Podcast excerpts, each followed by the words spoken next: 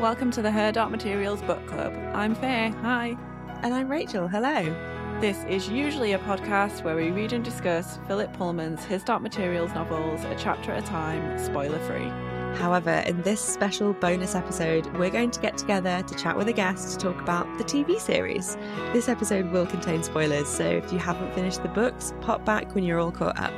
In this episode, we're so excited to be sitting down with Jenny Owen Youngs, singer songwriter extraordinaire and co host of our favourite podcast, Buffering the Vampire Slayer.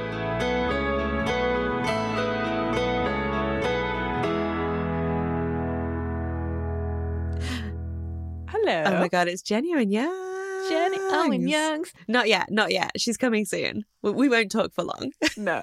She came to talk to us and it was so much fun. Yes. She is um an incredibly inquisitive person. Mhm, mhm. I've never been asked so many Yes. questions in an interview. It's Yes. great. I loved it though. I love talking about me. Yeah, right. she uh, was just fucking great to talk to. We've been wanting to speak to her for fucking ages, and we're just so happy that she had the time to do it because she's a very busy woman. She's got so much going on. Yes, yes, yes, yes. So this chat is going to be mostly focused around the TV series, as Jenny does confess to us very early on that she hasn't read the books in a long time. We have a really great chat about her experience with the books, but we're mostly focusing on the TV series here. And fortunately, there are not too many spoilers for the second set of books. So as long as you've read the first three, you should be okay in this conversation. yeah, there are no spoilers at all for those books because Jenny hasn't read them, so we didn't want to spoil Jenny. So yes. I mean, obviously, uh, both of us have been a huge fan of Jenny's work on buffering and Jenny's music for a long time. so long. The new EP, oh my, go, run. Yeah, Stop listening to this episode.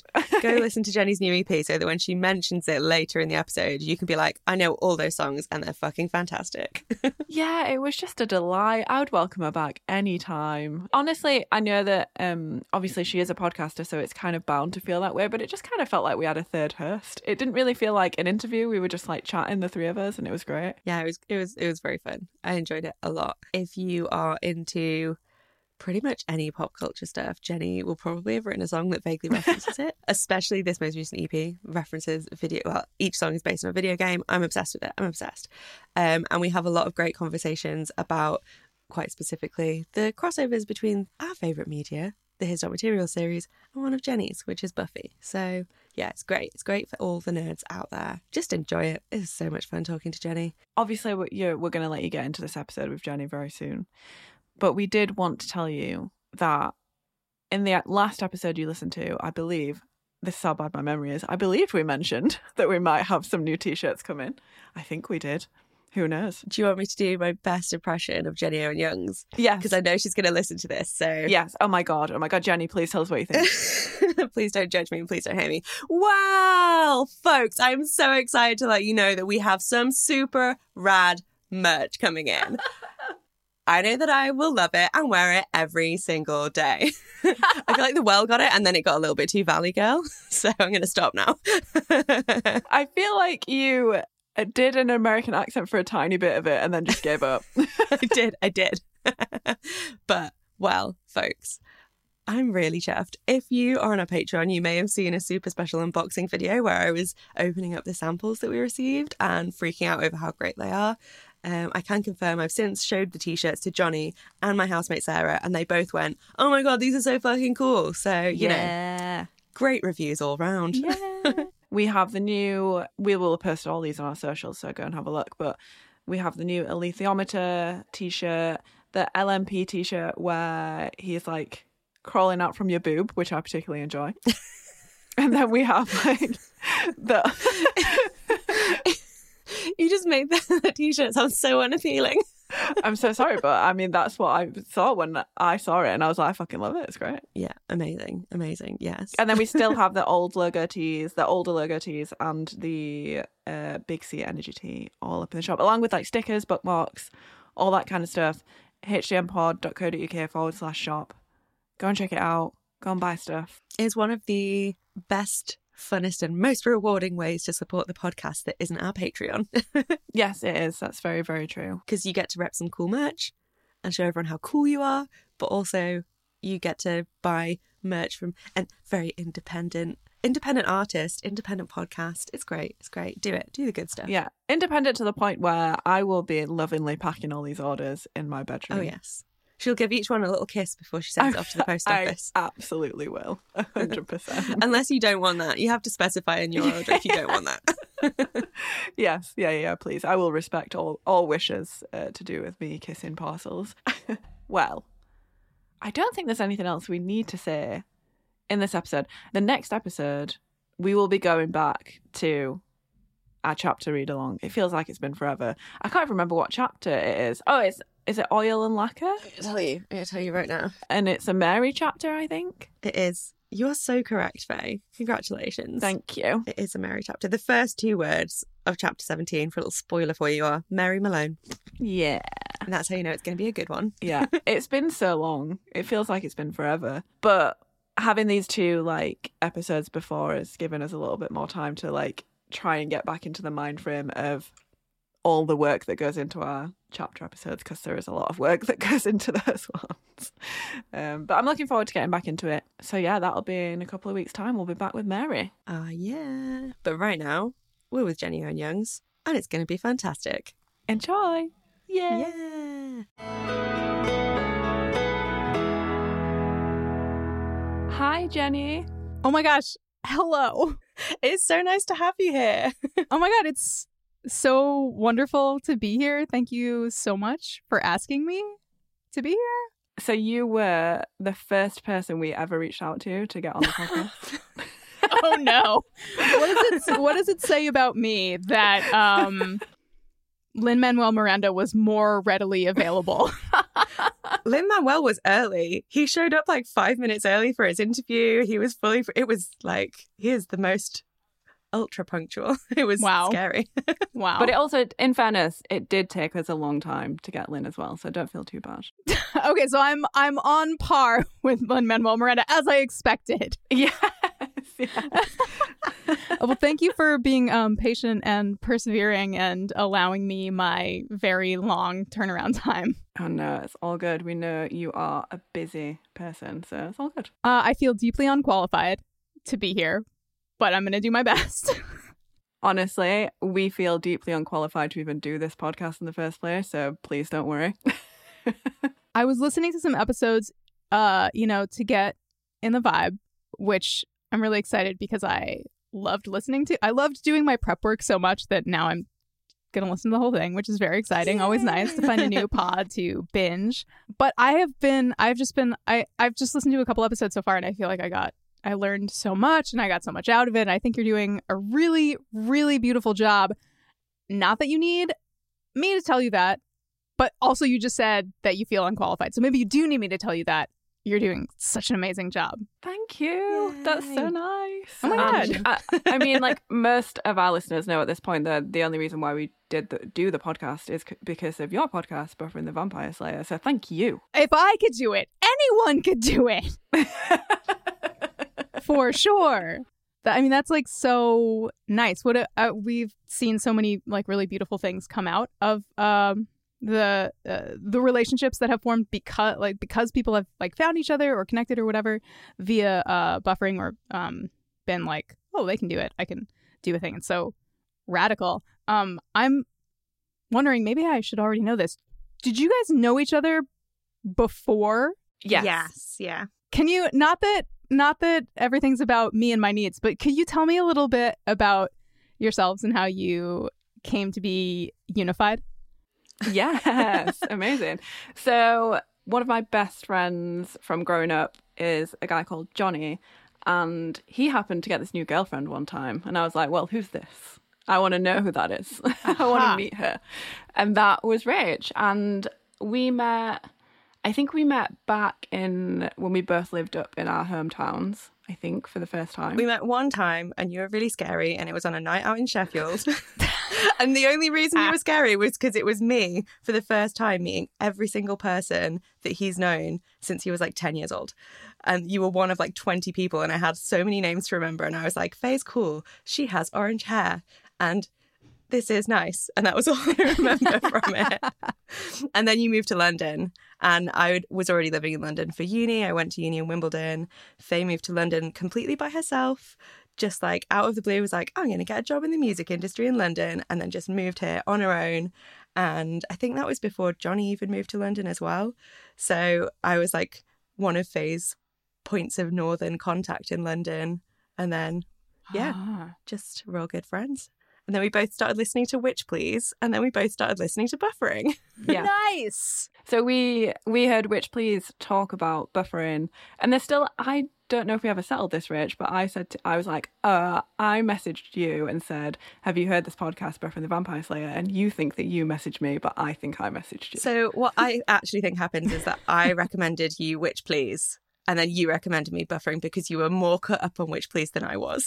so Ah, okay. So this is like a really beautiful, synergistic, mutually beneficial sort of yes, Mhm. beautiful. yeah. One of the reasons why we're so close is for sure because of buffering, because we do a lot of things around buffering and the Buffy community in general. And we were like, uh, Rich, I know you have a lot of friends back home that are also into Buffy, but I didn't. So, like, when I found that Rich liked Buffy, and then we kind of started listening to buffering together, and I think we've always, I don't think we've ever overtaken each other. We've always kind of been up to date with it. So, we're always like chatting about it. And then obviously, we like came to prom in March. Yes, and yes, that was yes. Great. It was so fun. one of our first big like friend trips was to see you guys at the vampire ball though. Yes, yes, yes. You were one of two sets of two willows.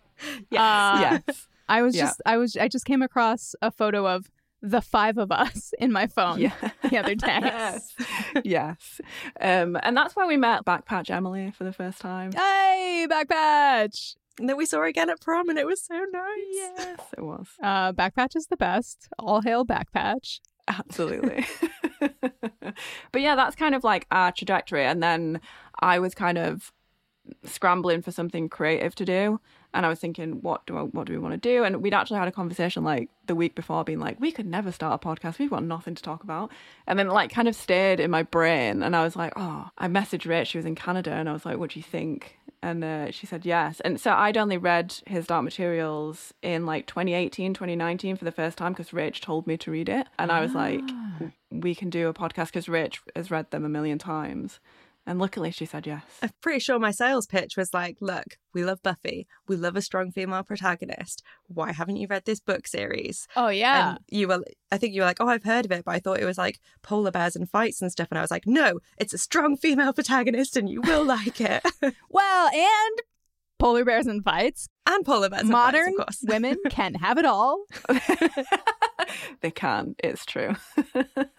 That's kind of our background, Jenny. But we would love to ask you, particularly, how, if you can remember, how you got into the books, like where you were in your life when you read them for the first time. Yeah, yeah, yeah. Well, one of my favorite things to do is buy a book, or in this case, a trilogy of books.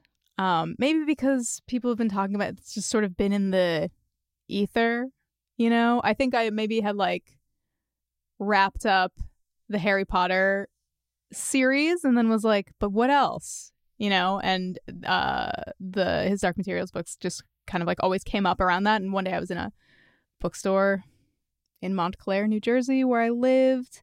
This has been like 2006, 7, maybe 8, 2007, 2008. And uh, I found like a an edition of it that looked very like cool and beautiful. And I was like, oh yeah, this is everybody talks about this. I'm gonna pick this up. And then I took it home, and then it sat on my bookshelf for until 2013 uh, as is my way. I just had to let it, you know, cellar. I had to let it marinate, just like really age to perfection. Uh, and then I think I read them all in rapid succession in 2013. Is that right? Or 20? Uh oh. Okay, I know it's the year that Kristen and I got married because maybe she already told you About her the, the crime knife. against Yes. literature. yeah, she did tell us that. yeah, 2013. Yes, 2013. Definite final answer. I know my life. what is time, especially now. Uh, so I read them. I read the books almost 10 years ago, and I haven't gone back. So that's the sort of blowing off the dust level that we're working with today, book wise. Forgive me in advance. We're we're here to dive into the TV show anyway. We might pepper in a few bits about the books here and there, but it's it's it's all good. I don't remember things that I did yesterday, so please don't worry. Great. I've read them about five times and I can't remember anything that happened. So we're on the third book right now, and I'm like, I genuinely, aside from like one event, cannot remember where it ends. Like, Great. Mm. Great. Every chapter we're like shocked. We're like, oh my god, I don't remember this. And that's what a great way to reread a book. Because if you know it's coming, your experience is different. Very true. Very true. So before we get to the TV show, have you seen the Golden Compass film? Oh, yes. oh, yes. Um, man, what a bummer. mm, hmm I feel like they got one thing right, and that would be Sam Elliott is Lee Scoresby. That is correct. I f- have a dark feeling that this will be a deeply controversial opinion um, in this space and many others, but I feel like the TV show for me has gotten like two things wrong, and one of them is Lee Scoresby. Lin Manuel Miranda is many things. Is he a rugged hot air balloon pilot, grizzled through uh, years of adventure? I don't know.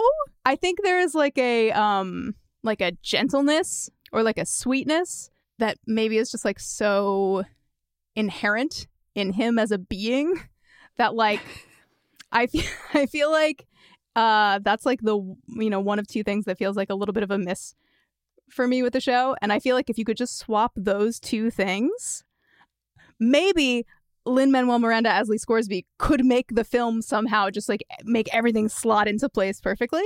And then, well, Sam Elliott, get that big bushy mustache, get him in that hot air balloon. You know what I mean?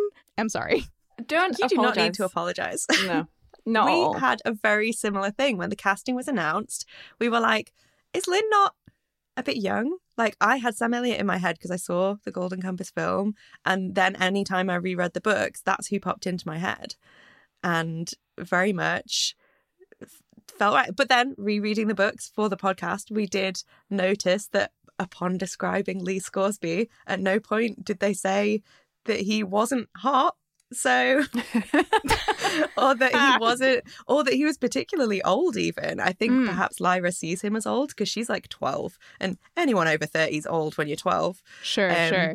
So there is some of that. We do think there was w- wiggle room there. We've we've we've come round to it, but uh, initially I was like, "Who's he's not Sam Elliott? This isn't allowed." I feel like I didn't, I don't know what year the film came out, but I know I saw it like well after I read the book. So I had like no awareness of the casting. But when I was reading the books for the first time, I was just picturing Sam Elliott anyway. You know what I Mhm. mean? I was just like already there, mustache cowboy. It is. It, I wonder what it would be like to go back though, yeah, and read reread the books and have Lin Manuel in my in my mind's eye.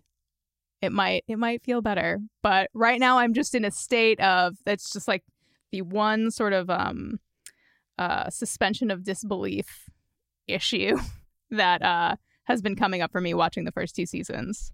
I, I don't think you're alone in that at all. I, I, think for me, because I had read the books and then watched the Golden Compass film for the first time after, just after we'd read the books. And I think after I'd seen the TV series, right, Rach? I think. Mhm. So I was like, number one, what the fuck is this? Because it's just terrible.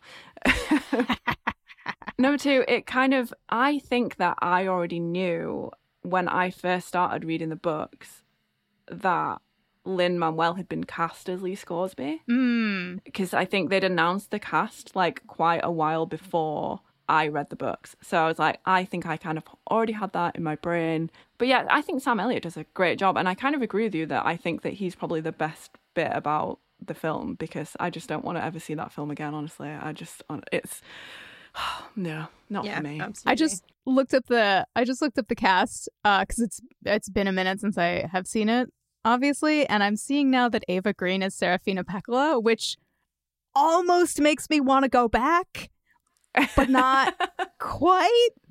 You know Not what quite I enough, mean? is it? yeah, yeah. Even okay, Mhm. sorry. Thinking about Eva Green uh, is making me think about the the thing that I've seen the most of her in, which is uh, Penny Dreadful. I don't know if either of you have Yes. Okay.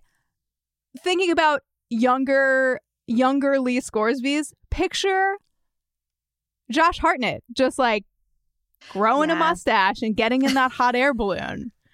Uh I, I feel like Josh Josh Hartnett has like a, a sandpaperiness to him that he can access that like like just a grit. You know what I mean? Like it's hard to picture Lin Manuel Miranda with like dirt on his face, but it's also hard to picture Lee Scoresby without dirt on his face. You know what I mean?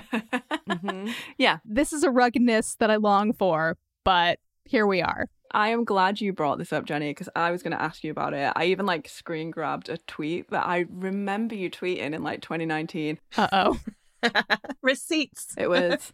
I don't know a lot of things, but one thing I know for sure is a fedora has absolutely no place on Lee Scoresby's head. Exactly. this is what I'm saying. this is okay. Uh his Dark Materials the musical? maybe. Maybe a fedora could work its way in there. But yeah, it feels it it feels wrong. And you know what? Like I I know that I'm just as susceptible as like you know, demoitis or first draftitis or whatever uh, as the next person. Uh, so I, uh, with all of the respect and love uh, in my heart that I have to give, uh, I just wish this was a little different. For me, I think it would have worked a little bit better. And what I think it's so glaring to me because the rest of the casting is just like so like just devastating bullseye after devastating Mhm. bullseye that like Lin really sticks out as like feeling kind of tonally different from what I expected of the text, whereas everyone else is just like chill, like chilling. Oh my god, Mrs. Yeah. Coulter, are you kidding me? Oh my god. Ruth Oh Wilson. my god. Be still everybody's hearts. Honestly, she's the perfect Mrs. Coulter. I remember as soon as she got cast, I was like, oh, she's going to absolutely smash it. And she did. She's so great. And also, as soon as she got cast, I was like, yes, Mrs. Coulter is a brunette. she is not blonde. Yeah. Nicole Ah. Kidman, get out. vindicated. What um what do you guys know Ruth Wilson from? I'm just like scanning her IMDb, being like, So I know her mostly from Luther, which is really good actually. If you if you can watch it, it's like a detective show with Idris Elba. She plays a great character in that. okay, It's like a BBC drama. 2010 to 2019. Oh, it's a BBC drama. That's why I'm like, what is this show that's happened for nine years and has Idris Elba in it? In fairness, it didn't happen for nine years. They did that thing where they did like maybe three seasons or two, and then came back after a long time see, I for see. like the last one. Um, but it's worth a watch. She's also in. I'd seen her in Saving Mr. Banks, which is that Disney movie that's about Mary Poppins, but how they made it. Oh, oh yeah, yeah. But those are the two things that I know. We actually had this conversation before you came on, Jenny, because we were saying we wonder whether you knew who she was before you saw her as Mrs. Coulter. No, she's purely Mrs. Coulter to me. Amazing. nice. I feel like in one of the episodes that I was listening to uh, before we got on, one of you may have indicated, I think it was like a tor- like some kind of torture scene, and uh, one of you was like, "I would have liked more torture." Than we got. I think she was wearing torture heels, as you perhaps called them. Um, who's who's more into uh, Mrs. Coulter doing a torture? Probably me. Okay. I would say that sounds like something I would say. Great, great. yeah, the amount of shit we will happily take from Mrs. Coulter and the less than a millimeter we will give Lord Asriel to be a dickhead is like Mrs. Coulter can take miles, miles and miles from us, but Lord Asriel, absolutely not. yeah it is it is strange i mean we've obviously seen a lot less of asriel but even if the sort of screen time was a little more balanced i just feel like he's i feel like we're just like not seeing what we need to see from him for somebody who the angels are on the side of uh he feels more lacking in humanity than mrs coulter F- oh, for sure. I was I was listening to you guys talk about the the scene where where Mrs. Coulter is sort of like uh getting into it with her monkey, you know? Yeah. Mhm. Yeah. And how like it just like everything that I felt when I was watching it the first time came back up listening to you guys talk about it, how she's sort of like in conflict with herself and like having this sort of like you were sort of drawing a comparison to like self-harm which i feel like is like right in the the center of like what feels like is happening there and it's just like such a i don't know i feel like i've never seen anything quite like that on television Absolutely. and she's amazing and um so is the monkey Yes. we have a lot Little of monkey prick, as we like to call it. Little him. Monkey Prick. Uh, Brian Fisher is the lead, like the head of the puppet department, and he's the guy that puppets the monkey. And we were lucky enough to go to a panel at the BFI a couple of months ago that was all about building Mrs. Coulter and her relationship to the monkey. And listening to Brian talk about the monkey is like the best thing that's ever happened to us. wow And Mhm. it is in an upcoming episode. We've got like a little snippet of us chatting with him because we got to meet him and talk to him. It was great. Uh, so yeah, if you appreciated the monkeys acting, it's it's Brian and Russell are like because Russell's the VFX guy that yeah coordinates everything. It's ugh, such an operation. It's amazing. I can't like that was like one of the first things that really like knocked me over when I started watching this series. It's just like, you know, it doesn't feel like that long ago where like it would be, you know, something in the news cycle about like, oh, this is how much the like 30 seconds of dragon you just saw in the most recent episode of, of Game of Thrones cost. And like, you know, it made it the most expensive episode thus far. And like to go from sort of like that to like, oh, like regular like the the cast is is uh infused with talking animals that have to Mhm, that yeah. are like that look amazing.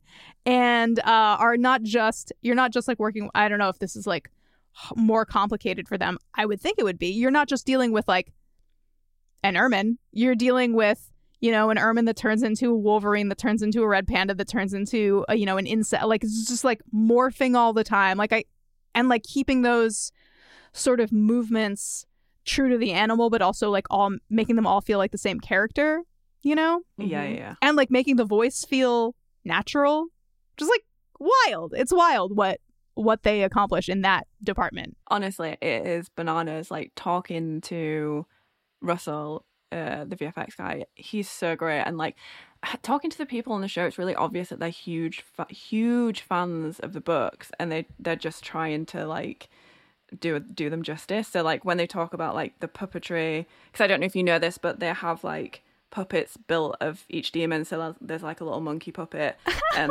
Brian will like, oh yeah, Brian will like operate the monkey puppet in the scene with Ruth playing Mrs. Coulter, and then they'll film that, and then they'll take it away and do one without it, and then that's where they'll like animate the puppet. But it's so the actors, they're not just trying to act with like a tennis ball on a stick. Yeah. They've got like actual things to like emote with, and they're all really cute. And like the Iorek head is massive. Oh, yeah. huge. Yeah, and it's yeah, it's just great. The way that they do it is really interesting. wow i just got goosebumps thinking about that very cool Yeah.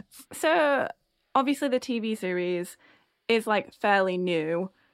How did you feel when you heard that it was going to be made into a TV series? Seeing as you probably not read the book since that time you read them in 2013. So Oh yeah. Well, I mean, I have nothing but fond memories of reading the books. Like they're they were so great. They're so great. They were uh, so like fun and and moving and intense uh, to read. And knowing that the film adaptation was left some things to be desired, uh, and knowing that uh, HBO has a budget, you know, I was like very pumped. It was interesting because I think the only person in the main cast that I was familiar with going into it was Lin Manuel Miranda, and that that obviously like that could go a lot of different ways. One of two main ways. uh, and I'm certainly not the most knowledgeable person in terms of uh, who are actors. Uh, especially, I don't know if it seems like everyone's English or like a lot of people are English Mhm. and maybe like th- we have some we have a lot of overlap you know uh between what is popular in the states and what's popular in, in england but like we were just talking about with luther like there's not you know like BB, bbc stuff i feel like has has, a harder time uh getting a footing over here whatever so maybe maybe this like whole stable of of very talented actors has been doing tons of stuff that i just am unaware of all that to say, I was cautiously optimistic. And then, oh, and of course I knew James McAvoy. Uh, but like, you know, he doesn't feel like as big of a part of the show uh, as most everyone else. And it seems like there are reasons for that that I'm going to learn as I continue to listen to your podcast. I've, I've heard some hints, but I don't have like the full data. Where is jamesmcavoy.com? uh, the short answer is cautiously optimistic. So we can kind of tell you that in season two with James McAvoy. So obviously he is not in he's not in the subtle knife at all in the book. But they wanted to like weave in a storyline with him finding out the story of how the knife was made and that would give us like more context as to like, you know, where the knife came from and that kind of stuff. But because of COVID, um, they couldn't do it. They had to scrap it. Was it James that got COVID, Rich, or somebody got COVID? And It was just lockdown. storyline. lockdown in the Lockdown, UK. Basically, yeah. like they had everything scheduled and then it was lockdown, and they were able to maybe a few weeks in when everyone was when people were like able to kind of come back to work if you were able to test again it was like james mcavoy did a test russell dodgson did a test they went in they did a few pickup shots in a studio and that's how we got like the finale of season two. So Wow. like it's very there's like a lot of people keep referring to it as like the lost episode but it's not lost because it was made and then gone it just was never able it was written and never made which is like heartbreaking Yeah, it was supposed to be eight episodes, but it ended up being seven. Yeah. Um, Ah, Yeah. right, right, right. yeah. Mhm. So that's why we didn't see him in season two. Very much of him, anyway. Hmm in terms of casting as well i don't know if you'd seen logan before the tv series of the wolverine film logan before his Dark Materials came out because dafne Oh, keen is Yes, of the course. tiny little Wolverine, Tiny girl. girl. And Yeah. that was the thing that gave me faith in her because I was like, she is feral in Logan and she is brilliant. Yeah. and if she can act that intensely as she must be like six or something at the time, I don't know how old she was, but like it was. And I was like, yeah, I have faith that you can do Lyra. This is good. I had seen Logan and like loved it, but maybe because I don't know, you grow a lot between like six and you know, twelve. Thir- I don't know how old uh, Dafne Keen was when they started shooting, but like I did not realize that I had seen her act before until a recent IMDb uh, search, and then I was like, ah, yes, of course. But no, zero foreknowledge. We had like zero foreknowledge of Amir Wilson, who plays Will. Who's amazing. So good. He had been in some things before that, um, I think. But I think both of the both of the leads, Dafne and Will, uh, and Will and Amir, are so great. And I just think, how can you do that as as kids? Like, I just, I it it it, it baffles me. I'm like, how can you be so good? Yeah, they're like stunning. And Amir, like, kind of, I feel like has, they both have uh, a lot of ground to cover um, in portraying these characters, but Will in particular has this sort of like, he has like a, a very adult emotional landscape to navigate, you know?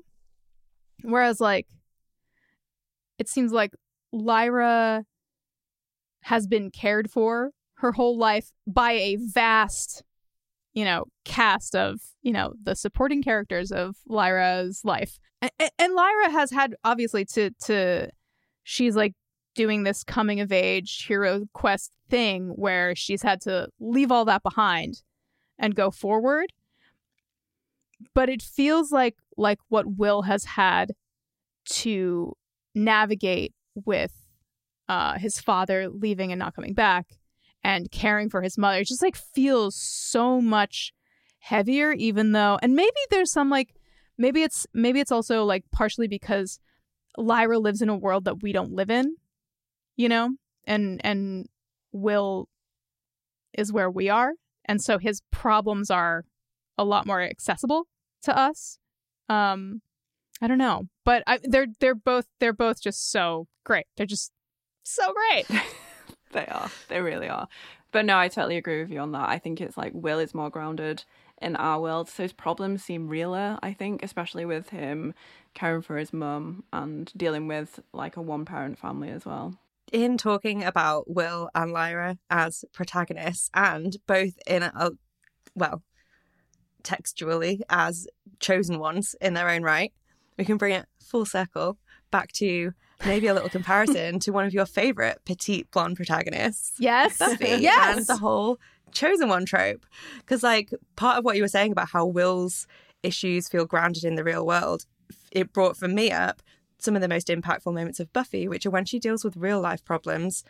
For example, losing her mother and absent father and all of the things that she goes through, even just like the financial struggles in season six and seven, yeah. that they feel some of like some of the hardest ta- challenges that she ever tackles compared to full on apocalypses. So in the same way, I feel like you could compare that to Will and Lyra's journeys in that Will's tackled some real life shit and Lyra's just Mhm. ridden around on a polar bear in a cool way, but it's it's less accessible.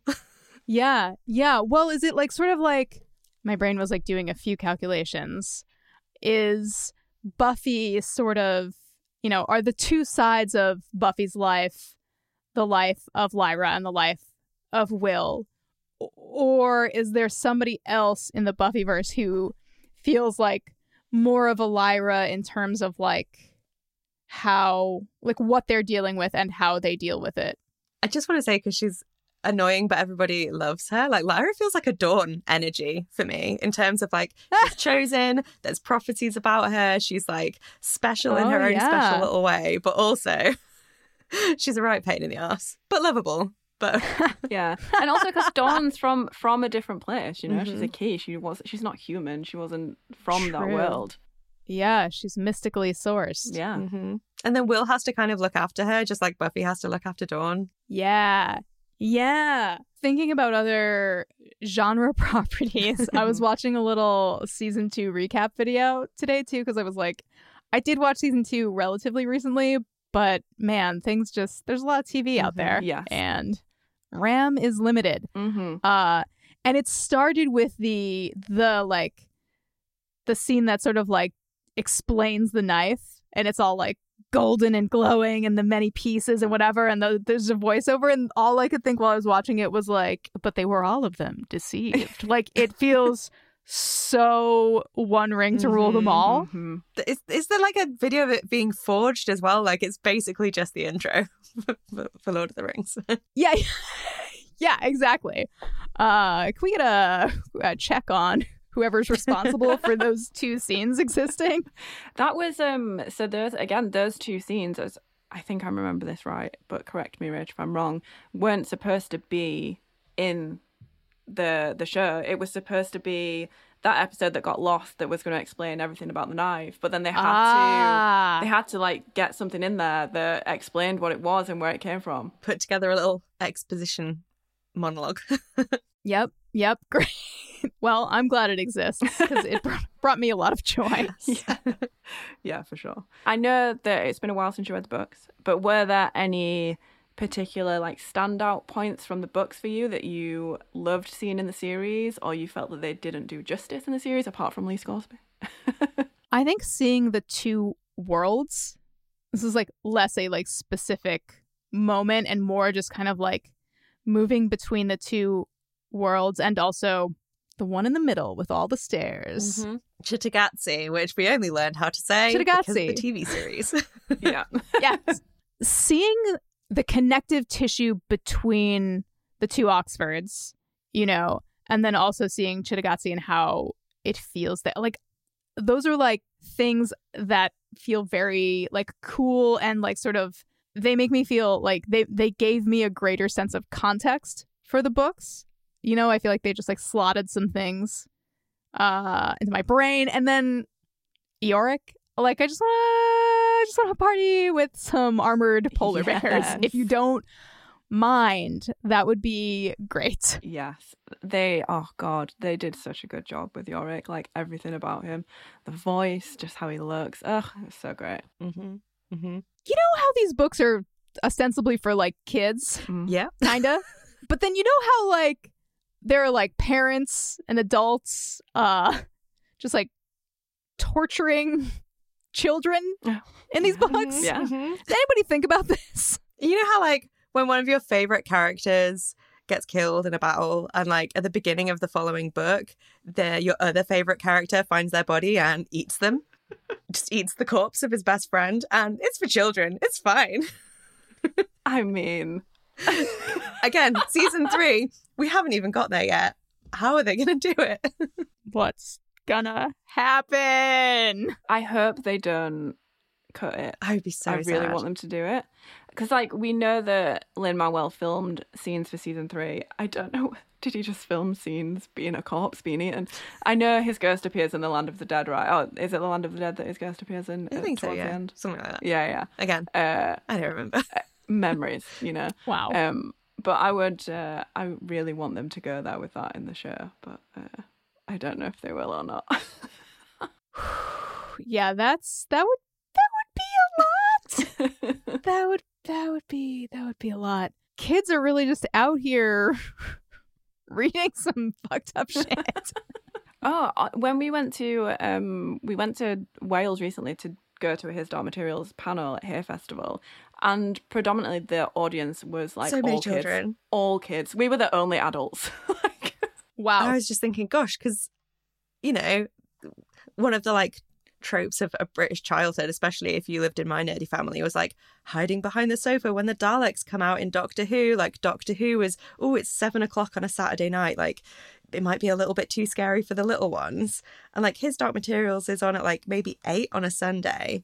And I'm like, there's a lot go this is very intense like we're dealing with like the political systems the mis- the like flagrant misogyny the people like literally bombing the homelands of the witches like there's so much like really intense stuff that's dealt with. And then you bring in all the themes with the daemons and like mrs coulter's relationship to her daemon mrs coulter's relationship to lyra. When the monkey attacks pan there's so much stuff that's coming up in this that you're like this is eight o'clock on a sunday night the children are still awake. What what are the what are what what are the entities that you referenced from Doctor Who? Daleks. They're the ones that look like a, a bin. They look like a bin, look like a trash like a can. trash can with a plunger and a whisk sticking out of it. Hang on a second. How do you spell this? D A L E K. oh no! You look like the original? Because my dad remembers hiding behind the sofa of the original Doctor Who in the 60s. And that was literally a bin with a plunger and a whisk. And then they like upgraded Yeah. them when they brought Doctor Who back in like the early 2000s. And um, they're a little bit better. And there was a big moment there because like a Dalek's main weakness originally was stairs. And then when they brought the TV series back in the noughties, the Daleks could fly. And my dad was like, no, I'm out. This is it. oh no, not Mhm. stairs. oh God.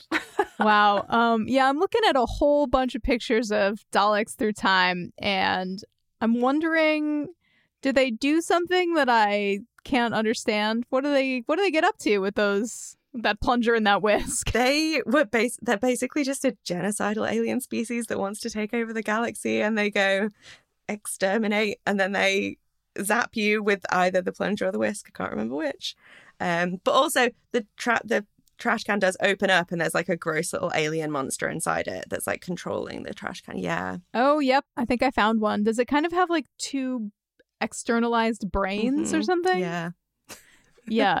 that wasn't the scariest bit of Doctor Who, but I just remember it being a like it's like a trope of like kids hiding behind like the scariest parts of Doctor Who with the with the weeping angels, the like statues that come to life and but only when you're not looking at them. That was like super scary. That was the the big one. Also, Doctor Who enemies so good comparing to like Buffy enemies in terms of like the camp factor that exists between like the the range of monsters that you interact with you can go from a giant rubber snake to like a legitimately scary thing or like a weird ceiling cockroach Yeah. monster to like hush.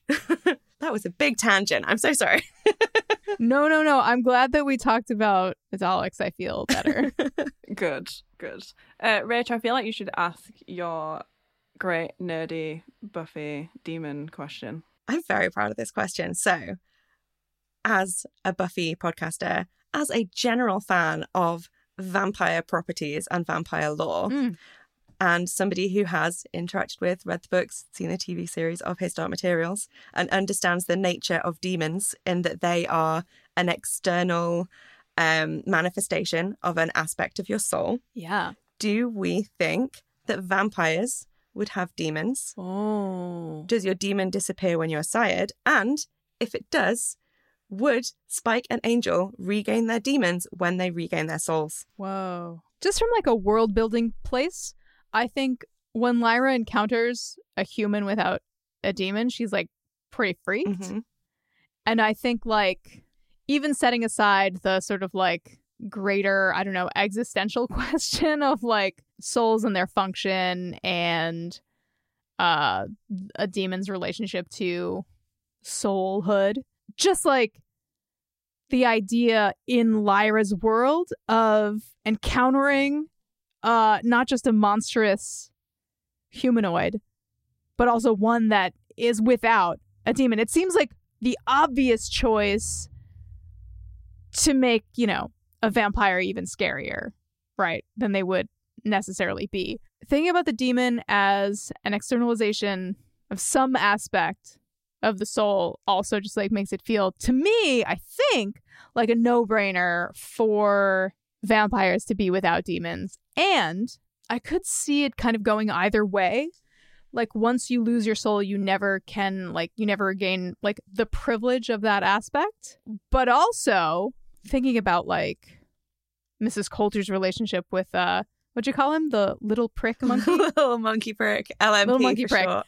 LMP. uh thinking about her relationship with that and like how it lets us see her kind of like negative self-talk to put it like very lightly. Mhm. and thinking about like how tortured angel and spike both are after they get their souls. Kind of makes me feel like you would have that externalization and it would be part of you know what makes them somewhat mad for a time uh, upon regaining uh, their souls. This is my very rough idea What you just said made me think because when Rich asked this question earlier, I didn't think of this, but it makes me think of obviously in Northern Lights in the first season, we see obviously a big part of that is children getting severed from their daemons. So I wonder whether vampires, when they regain their soul, they would get their daemon back, but it would be like the kind of horrible, like severed version that we see at like Bolvangar. And then that also like birth parties are not like mentally sane at that point, which would then, you know, when Spike and Angel get their soul back, that's kind of what happens to them. I wonder if it'd be a similar vibe. Yeah. Or whether it would be more like, have you, Jenny, have you read either of the books of Dust, the second two that he has re- that have been released? as is my personal tradition, uh, one of them is sitting on a shelf, waiting for exactly the right time. Cool. Then I shan't say what I was about to say because it will spoil stuff for you. But as we know, as you know from having read the third book, Lyra does also go through a severing process with Pan and is still reunited with him afterwards. The book still finishes with Lyra having a daemon intact that is not in quite the same way as the Bolvangar daemons. So perhaps it's that distance and relationship is what I was going to bring in without going much further. Right, right, right. Okay. Am I remembering right? Like that uh Pan and Lyra are severed in a way that just like allows Pan to kind of like be far away from her and go about his Pan business. hmm When they go in the third book, when they go to the land of the dead, uh, Lyra can't go there with a daemon, so they right. have to. they okay. have to Yes, yes, yes. That's just their relationship from there. Is that, like Rich said, she still has Pan, but and yes, he can move a lot further away from her now. There's not that like Mm-hmm. connection that like snaps them back together. Same with Mrs. Coulter and hmm Little Monkey Prick, but we never learn why. Same with the witches. Are witches do you do you know off the top of your head, are witches born or are witches made in this universe? born, but the stuff surrounding Mrs. Coulter, daemon severing, all that kind of stuff, how she can be far away from her demon in the same way that witches can, kind of leaves it open. But also, there are some strict, like, gender binaries in witchdom that we don't appreciate from Philip Pullman that we tend to like Hmm. be like, I actually think being a witch is probably a lot more flexible than it has been written by this cis white man in the 90s. Um, so Sure, sure, sure. there's a lot of stuff to do with only women can be witches and you're born a witch and if a woman has a boy child they're just cast out when they reach the age that their daemon settles and they have to go and make their way in the normal world and it's like no i don't think that's how it would go down it doesn't really seem what's the word human. Mm. It doesn't really seem like what witches would be getting up to. Mm-hmm. Are there any moments or anything that you can remember from the third book that you're looking forward to seeing potentially in season three? From what you can remember, if you can. Yeah, my distant my memory is so fogged. I mean, the did you refer to it as the underworld or did my brain just translate it into the underworld? Land of the Dead. Land of the So- Dead. Uh, I'll be very excited to see what the Land of the Dead looks like. And I'm also very excited to see what I recall as a great and eternal tumbling, maybe? mm-hmm. Mm-hmm. But mostly, I'm really excited to see what happens because I don't remember most of it. yeah, that's fair. Um, when we went to Hay Festival, they talked a little bit about the Land of the Dead and you know what it's going to look like. And uh, Mia was saying that like, do you say that it's like friends like were there that day and they, they like tripped over in a puddle, so it was very dark in Mhm. there wherever they built the stage. Nice. I'm so excited. Yeah, I think it's going to be real goth, and I'm real excited for it. Hell yeah. Do you guys sorry. Sorry, I'm I'm gonna just take this opportunity to ask a question that I've been wondering about. And instead of I mean, I'm sure I'll fi- probably find out by listening to the rest of the pod. But we're here now. Do you guys have any insight uh, into how it came to pass uh, that Dafne Keen and her dad are both on this show? Interesting. I can't remember if we've asked her or or him. So it's interesting because we we interviewed Dafne and she was great and lovely, and I I spent about half an hour on the phone with her dad because they couldn't work out the tech. And I was like, "It's Father MacPhail." like, cool. Um, I feel like somebody has mentioned it to us. I feel like Dafne mentioned a lot that that she obviously was on the show and her dad. So like her mum is also her acting coach Oh, okay. and her dad's an actor. So it's kind of like a big family affair, really, because they're all involved in it. Uh, like her mum's always on set. Mean, obviously her dad plays Father MacPhail, and he, he's great. But I don't think we've ever like asked anyone directly what that was. Whether like, I wonder whether he auditioned. I wonder whether they just like gave him the part. I'm not really sure. I think it was definitely Li- uh, Dafne as Lyra that was cast first. Right, right. And then they're like, well, the Keens are going to be in town anyway. We might as well cast him too. Yeah, Yeah, yeah. Yeah. it doesn't seem like the kind of decision making that I would expect from like HBO or even like a showrunner to be like, oh, let's keep this family together. This seems like nice and good. But maybe that's what happened. I, I in my in my heart, I want that to be what happened. I want it to be like, oh, this guy's great, and also we'll just keep this squad in formation. But to my recollection, they don't have a single scene together. So Right, right, yeah.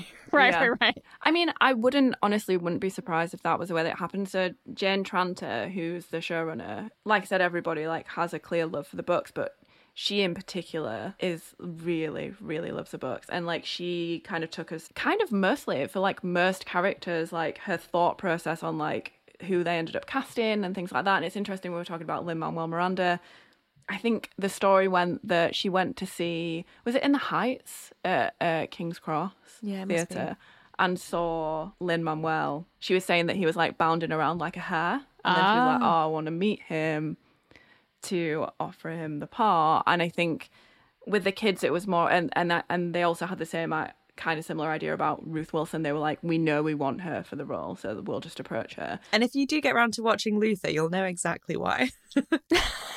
yes, yeah, exactly. I think the kids went through a much longer audition process. Yeah. So I just wonder whether Dafne's dad was like obviously probably very involved in her audition process that they were just like, You'd be perfect for, for this role. Right, right, right. So Jenny, Yes. we have a couple of questions that we ask everyone my gosh. that we talk about. Oh my to. gosh. So, first one, what would your daemon be? And that can either be because some pe- some people have like an idea of like exactly what their daemon is when it's settled, and they've like always had that idea. Other people are a little bit more, hmm, I don't know. So you can either say what your daemon is if you know it, or what your me and Rich do every week on the pod. We'll say what our daemon would be this week if it could still change. So feel free for either of those.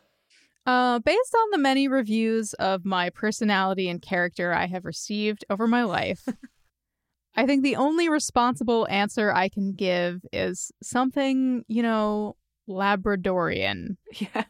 That seems like the vibe. I would agree. I think that I think that suits you Wow. perfectly. Thank you. Wait, what are your what are your daemons this week? Ooh, this week is a tough one because I have it. Take, do you know what? It takes me so long because we do it every week. It takes me so long to think of one. Now I feel like I've gone through like all the animals.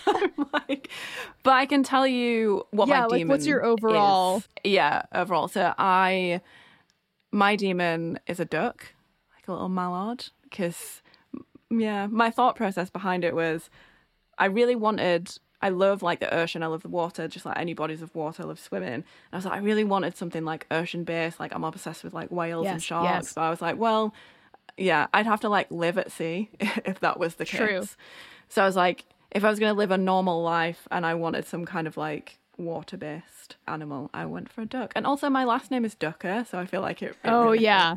That's that's in Mhm, there. Okay. Not that I'm trying to sway you or pull you away from your true self, but was there ever a point at which you considered uh any sort of like ocean faring mammals la, that like spend a lot of time on land but also move freely in the water like a sea otter or a seal Oh, a or a seal. A seal. Yeah.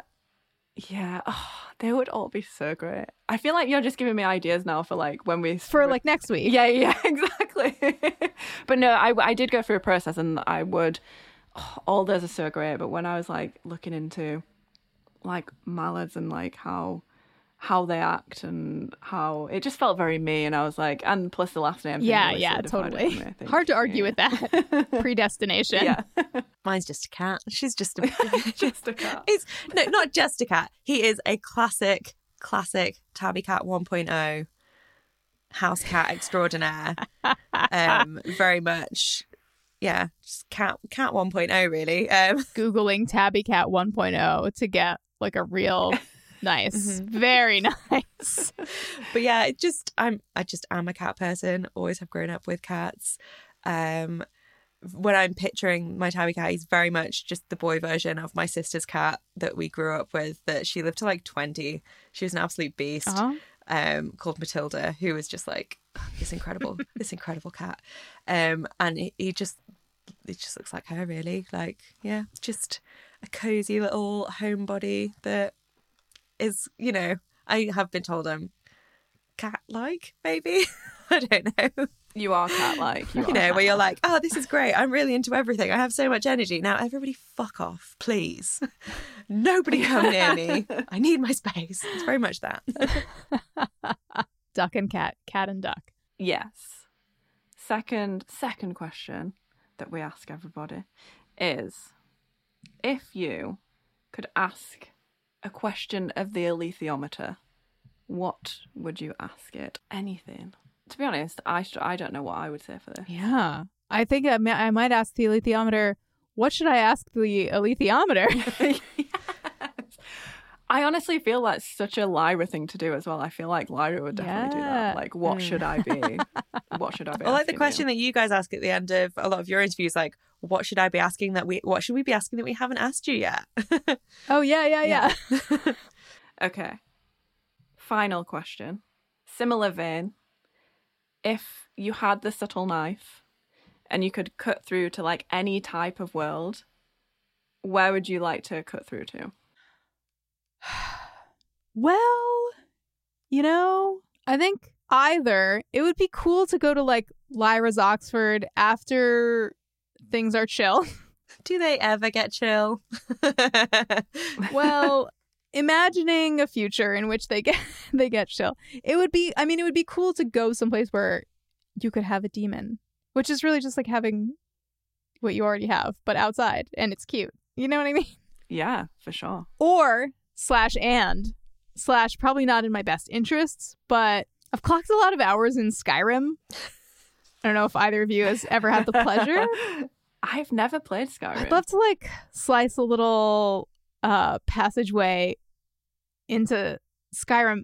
Faye, Rach, let me just let me just tell you what you're missing. Okay. Okay, okay. Let me set the scene. I'm sh- like shaking my desk with excitement over telling you what you have to look forward to if you ever take the plunge into Skyrim. For hundreds of years, people of Skyrim thought that dragons were a myth. Until now, dragons have returned in full force to Skyrim. They're uh, devouring goats, they're killing people, they're just creating general chaos, you know?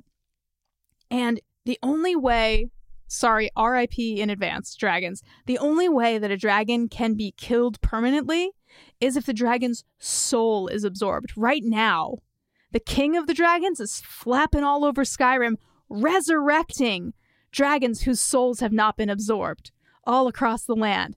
And uh, they're just ravaging uh, the good people of Skyrim. The only way that a dragon's soul can be absorbed is if it is slain by hmm. the Dragonborn. You are the Dragonborn. and it's the fate of Skyrim is in your hands. I can't stress this enough. It's all going to come down to you. Can you believe it? I, I can't. I, I feel the responsibility. Yes, the you know? responsibility. Plus, if you're not sold yet, Skyrim is kind of like a like a Norway, like a like a medieval Norway kind of vibe. So you're like always like running through beautiful wilderness. The snow is falling. The moon is huge. Sometimes you see northern lights. You know, there's uh, wolves and polar bears attack you. I already know you like polar bears.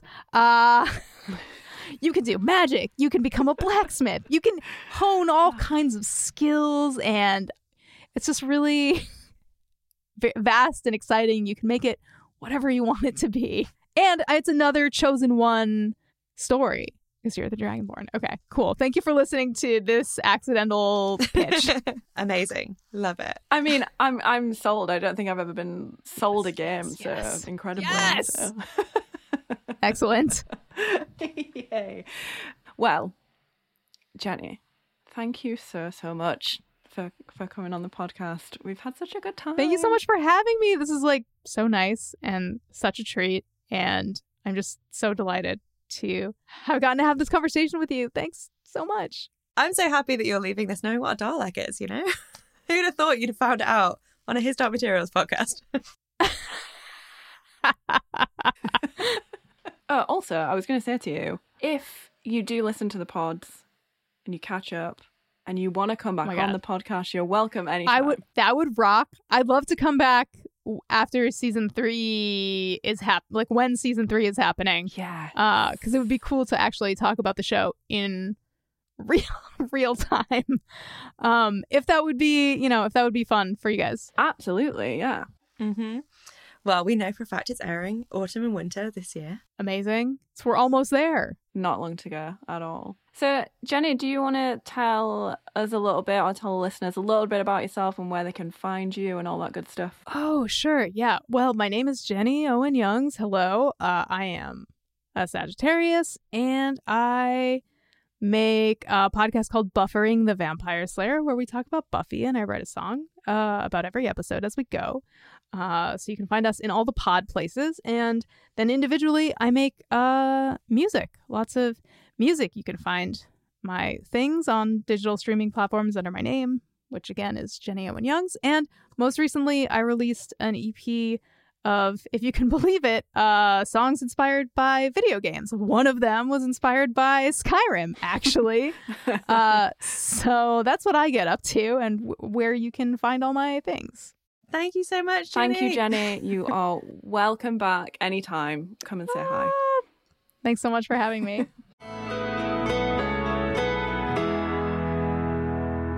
Wow. Wow, wow, wow. To Wow. quote Jenny Owen Youngs, wow, Wow. wow, wow, wow. Oh, God, it was so good. It oh, filled my heart with such joy talking to Jenny. yes. Thank you so much, Jenny. That was the best hour that I've had this entire month, probably. Oh, same, same. I love Jenny's big Labrador Golden Retriever energy. It's so fun. It's so fun to Mhm, bear mhm. witness to because and her big Labrador Golden Retriever daemon. Exactly. Because it's so fun to bear witness to because you just never know where she's going to go with a conversation. There were so many times when we were chatting to her that I was just like, she gets a look on her face where she's going to say something. So we'll give her like the space to do it. And then she'll say something that is just incredible. And we'll be like, where did that come from? I love this conversation. You never know where it's going to go with Jenny. It's great. And somehow you end up talking about Daleks. Exactly. I really hope that Jenny watches Luther. Jenny, if you're listening, watch Luther. Let us know what you think. You know what? I've only seen like three episodes of Luther. It's Maybe really we Need to do like a Ruth Wilson appreciation Luther watch along in the Discord. Oh, that would be great. Luther's great. It is quite scary though. Yeah, I feel like it's quite scary and quite like, how is this man getting away with so much bullshit? Oh, That's for how I felt in the first episode. He's like harassing his ex-wife, right? yeah, yeah, for sure. I mean, it's been a long time since I've seen it, but yeah, it definitely has that vibes. But it's scary in the sense of that, like, I suppose it kind of deals with stuff that could happen to you in a way that you're like, "Fuck, that's terrifying." So it depends depends on the vibe. Patrons, let us know if you're up for that vibe. Give us a shout. But it is a great show, and Ruth is so fucking good in it. Otherwise, we'll pick some other like Ruth Wilson properties and get into them. Was there one called Mrs. Wilson? There's one called Saving Mr. Banks. Is that what you're thinking of? No, there. I think there's one called like Mrs. Mrs. Mrs. Something. We could watch Saving Mr. Mr. Banks. That's a harmless Disney film about Mary Poppins. No, there is a TV series called Mrs. Wilson in which Ruth Wilson stars, but I don't know if she- her character is Mrs. Wilson. Right. But okay. also convenient casting. But yeah, we should do something like that. Yes, I said it at the beginning of the episode. Jenny, Jenny, Jenny, Jenny, Jenny Owen Young. She'll welcome back on this podcast whenever you want.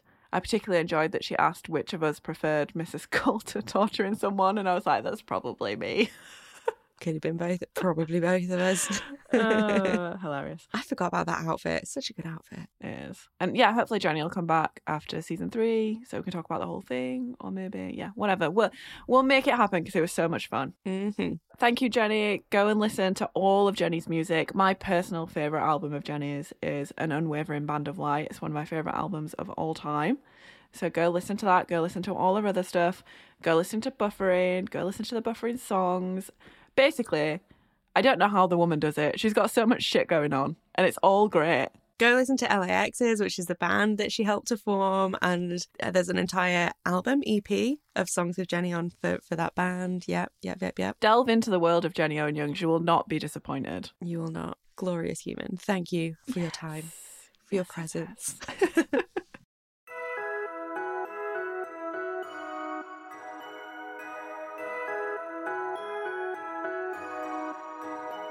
Thanks so much for listening to this special episode of Her Dark Materials. You can find us on Twitter, Instagram, and Facebook at HDMPod, and you can email us at herdarkmaterialspod at gmail.com. You can also visit our website at hdmpod.co.uk. If you want to support us, you can become a patron at patreon.com forward slash HDMpod. We also have a shop where you can buy merch featuring all original artwork from Rach. You can find it at hdmpod.co.uk forward slash shop. I'm Faye, and when I'm not talking to my favourite human, Jenny Owen Youngs, you can find me talking about Paramore on my other podcast, Still Into You. You can listen wherever you get your podcasts and find us on Twitter and Instagram at Still Into You Pod. I'm Rachel, and when I'm not here chatting to the ever wonderful Jenny Owen Youngs, I'm making cute and magical arty things. You can find me over on my Instagram at Rach Makes, on Twitter and TikTok at Rach underscore makes, and in my online shop at rachmakes.co.uk. Huge thanks as always to Johnny Knott for his musical stylings, and an even bigger thank you to Jenny for joining us today. And we'll see you in two weeks' time. And don't forget, Keep telling stories. and all will be well.